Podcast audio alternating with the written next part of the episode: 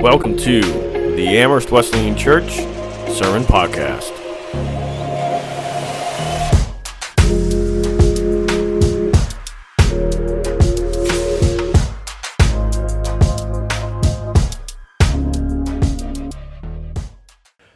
As we're digging into this new series um, on the book of Titus, I want to start us by imagining something. Can you imagine with me this morning? This is yes, this is no. The blank stares, I don't know how to interpret them, okay? Can you imagine with me this morning? All right. So I want you to imagine with me a culture and a society that have all a certain group of people that everybody looks up to. And in this society, these people that we look up to, everyone sees, everyone knows everything about them, and everybody wants to be like them. They're the good looking people, they're the powerful people, they're the people that have all the resources, and all the money. And we all try, one way or another, to be more like them. Okay? You, you imagining this with me? And most of these people that everyone is looking up to are, in fact, liars, self indulgent, and violent. Can you imagine this with me? Mm. These are the people that do whatever they can to get ahead, especially if that means lying and cheating. The women we look up to in this imaginary scenario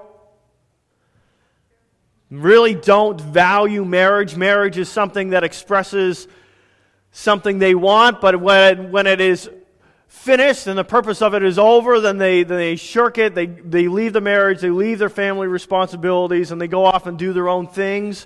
And men are idolized for being wanted by other people and the epitome of being a man in this culture is to be able to get whatever he wants and to get whatever woman he wants.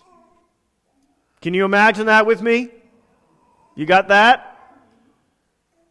Well, you guys are probably thinking, well, that's pretty easy to imagine because that tends to be our society and our culture, isn't it? We look up to the movie stars, we look up to these public figures, and that seems to be how they live their lives, and we Maybe we not, most of the time, maybe not me personally, but people around me in our world and our society, that's why they keep giving these people the money, is we look up to them. And our culture looks up to them, right? I'm not actually talking about our modern society, though. What I'm describing is the world of Titus. What I'm talking about is first century Crete which is an island off the coast of Greece, and it is an island where Paul planted churches. The Apostle Paul, 2,000 years ago, went around and he planted churches. He started churches, and he went to the island of Crete. And he went and he planted churches, and then he left and he sent a young pastor back to Crete to start pastoring and leading the churches in this area. And the culture of Crete was exactly what I described. They didn't have movie stars. They didn't have Facebook. They didn't have Instagram. They didn't have things online, obviously. But what they had was they had significant worship of idols, including Zeus, who was a liar, a cheat, a manipulator. And that was a pervasive theme throughout the society. And the people of Crete were known to be obsessed with this culture and this idea because they were emulating Zeus. They were trying to be like him. They were the people that valued getting rid of marriage and ignoring their family responsibilities, about lying and cheating and doing whatever they could to get ahead. Actually, it was known at that point that if you were from Crete, it was just assumed that you would be a liar too.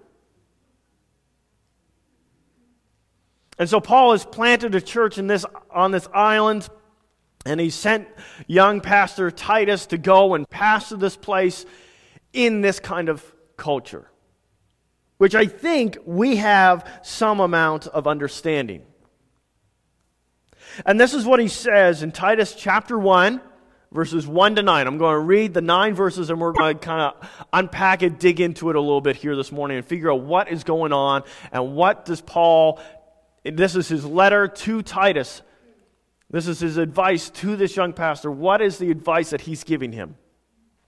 Well, Peter Peter read this just a couple minutes ago, and this is what it says Paul, a servant of God and an apostle of Jesus Christ, to further the faith of God's elect and their knowledge of the truth that leads to godliness in the hope of eternal life, which God, who does not lie, promised before the beginning of time, and which now at his appointed season he has brought to light through the preaching entrusted to me by the command of God our Savior. To Titus, my true son in our common faith. Grace and peace from God the Father and Christ Jesus our Savior.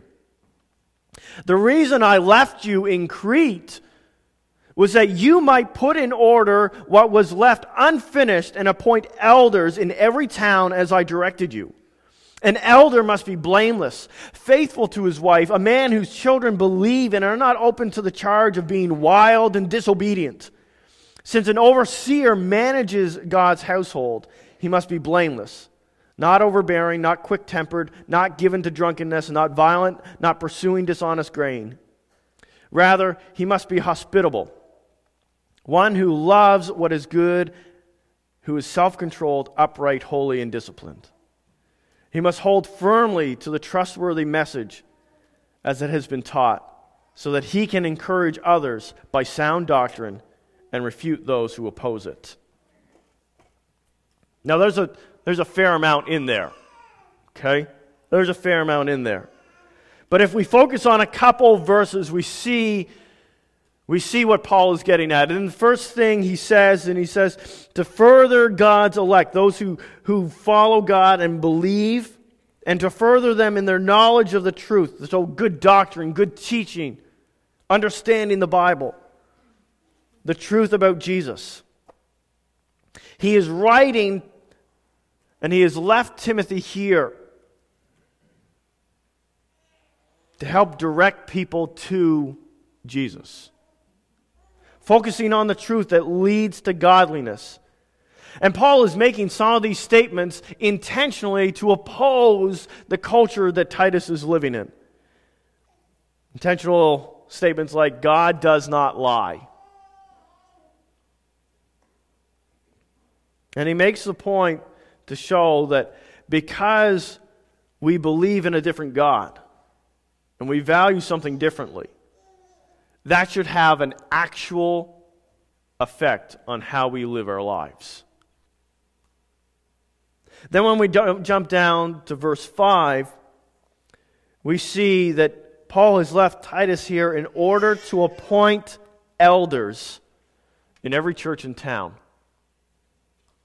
He knew that these churches needed leaders, they needed examples, they needed direction, and they needed direction from the right people.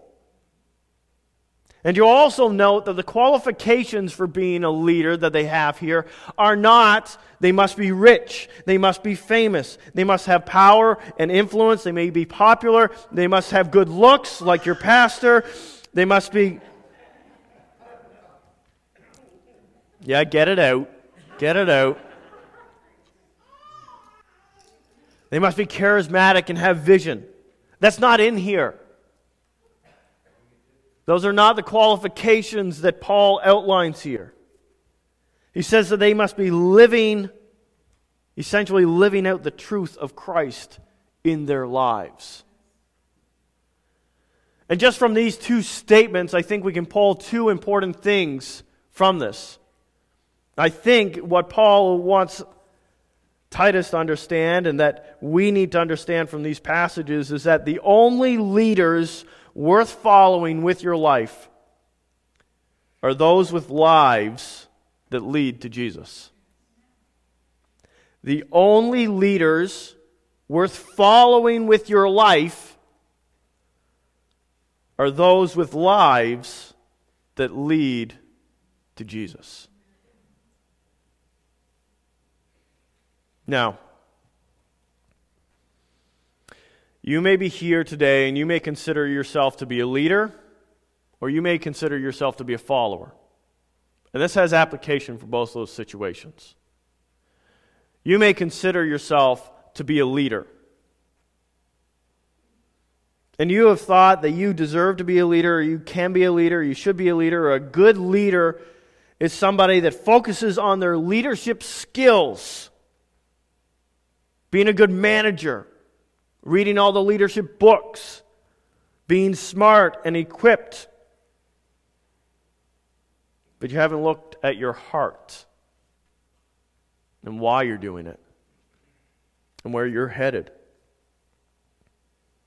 Maybe you've considered yourself a leader, but you're working to gain power through influence and position.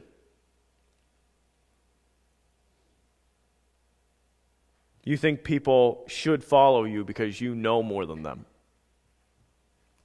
You've served longer, harder. Maybe you've donated more money, and so you should have a say. But the reality is, none of those things matter unless your life leads to Jesus. You may be a follower, and you have been looking for a leader to follow. And you've been looking for that charismatic preacher.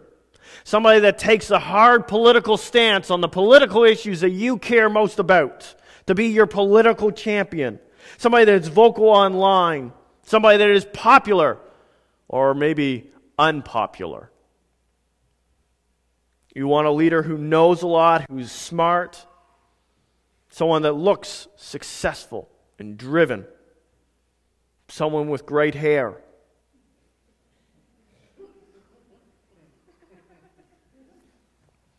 Somebody that never has issues, never has struggles, never fails. But none of those things matter unless their life leads to Jesus. I want you to imagine again, imagine again with me, that you have decided that you want to climb Mount Everest. And so you've done your training, you've done your work, you're ready to go. And so you go and you find a guide to, guide you on this expedition because you don't climb Mount Everest without a guide. You don't. Like you always have to have somebody that knows the route, knows the way to get you there. You don't go it alone because that's how you just end up dead. And so you need to hire a guide. And so you go out and you find somebody that you are just think would be a wonderful leader. He's got great hair, he's got money, and he looks great on a surfboard. And you go and you get him, and you find out that he has never climbed Mount Everest, he has never climbed any mountain, he has no idea what snow is. And he cannot survive without his kale.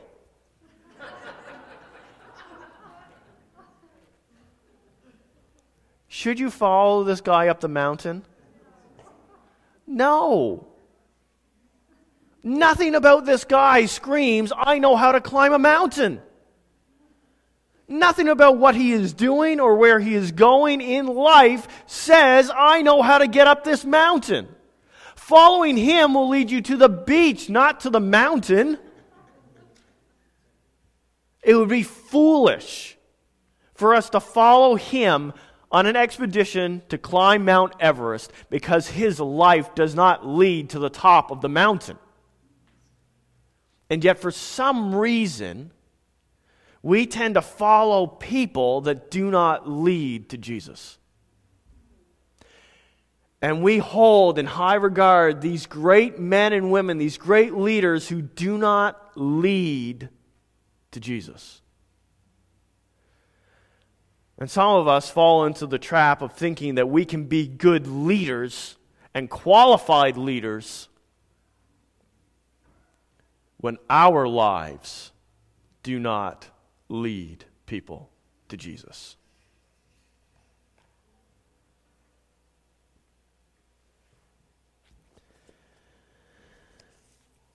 The only leaders worth following with your life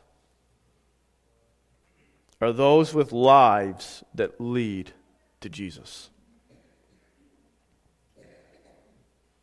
Now, Paul continues. He makes this statement, he makes this clear. And then in verses 6 to 9, he gives qualifications. And I want to I want to give you some of these qualifications I know we read them, but I want to kind of run through them and put them into a little bit more of our context. He says that if you want to be a leader, you need to be like this. And if you're looking for a leader, then the leader you're looking for needs to have a life like this. They need to be faithful to their spouse.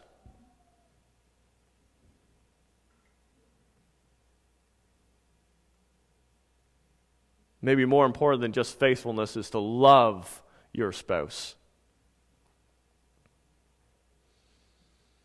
to raise children who follow Jesus, who do their best to raise children who aren't wild, rude, disobedient, dishonorable, hateful, selfish, and spoiled. To be blameless who don't justify, excuse, or embrace any evil or sin. And blameless doesn't just mean that they never do anything wrong, but it means that they admit it when they're wrong and they go to Christ and they ask forgiveness and they don't hold on to that guilt. They don't justify their guilt. They don't say, well, I'm allowed to do this. No, they are blameless in that they are forgiven for all the mistakes they make. They rely on Jesus for forgiveness, salvation, and the power to live right. If you want to be a leader or if you're looking for a leader, you're looking for somebody that is patient, especially especially with their kids. Who are slow to lose their cool. Who don't get drunk, who don't get high, who don't get violent with words or hands. They don't use dishonesty especially to get ahead. They welcome others, they bless them, they invite them in. They love what is good, they show self control. They do their absolute best to live the way God wants them to live and not crooked, not bending the rules to fit their own agenda. They live a life of discipline, keeping commitments, being reliable, taking criticism, and growing. These are people who are holy, who live like Jesus. People who hold tightly to the gospel of Jesus Christ.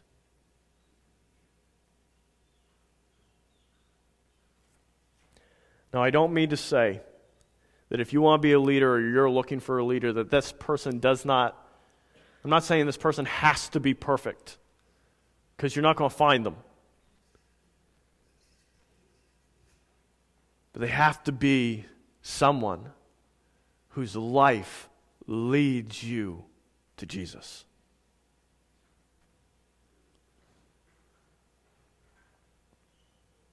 And if you lead like that, you lead like what Paul is describing here, you will live a life that when people follow you, then when people look to you and they're watching you, they will be led to Christ. And if they don't know Christ, they will see him and they will be having to force to deal with the fact of who Jesus is. And they may come to know him and follow him. And those that are already following him will be forced to challenge and to be worked on to become more like him. And as you follow somebody like that, you'll find yourself growing closer and closer and closer to Jesus. Because the only leaders worth following with your life are those with lives that lead to Jesus. Thanks for listening and being part of our church and joining us in this journey to become down to earth people following Jesus in down to earth ways.